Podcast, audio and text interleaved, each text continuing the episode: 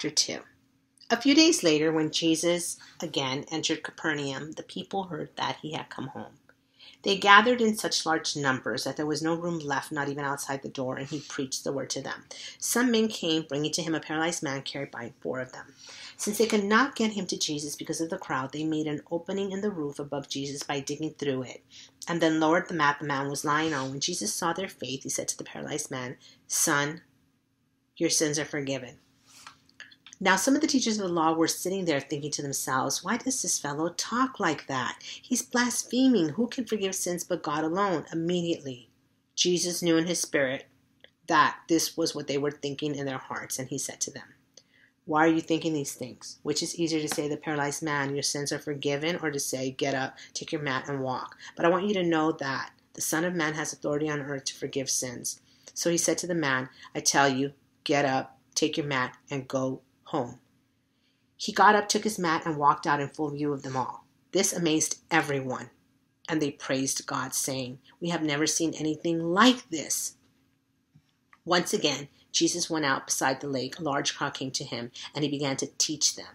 As he walked along, he saw Levi, son of Alphaeus, sitting at the tax collector's booth. Follow me, Jesus told him, and, and Levi got up and followed him. While Jesus was having dinner at Levi's house, many tax collectors and sinners were eating with him and his disciples, for there were many who followed him.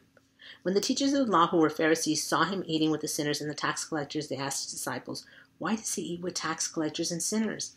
On hearing this, Jesus said to them, It is not the, the healthy who need a doctor, but the sick. I have not come to call the righteous, but sinners. Now, John's disciples and the Pharisees were fasting. Some people came and asked Jesus, How is it that John's disciples and the disciples of the Pharisees are fasting, but yours are not? Jesus answered, How can the guests of the bridegroom fast while he is with them? They cannot, so long as they have him with them. But the time will come when the bridegroom will be taken from them, and on that day they will fast.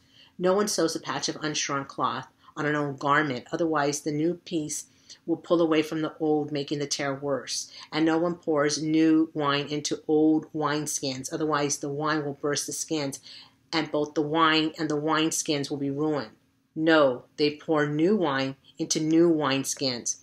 One Sabbath, Jesus was going through the grain fields, and his disciples walked along. They began to pick some heads of grain. The Pharisees said to him, Look, why are they doing what is unlawful on the Sabbath? He answered, have you never read what David did when he and his companions were hungry and in need? In the day of Abiathar the high priest, he entered the house of God and ate the consecrated bread which is lawful only for the priest to eat, and he also gave some to his companions. Then he said to them, The Sabbath was made for man, not man for the Sabbath. So the Son of Man is Lord even of the Sabbath. And this is the end of Mark chapter 2.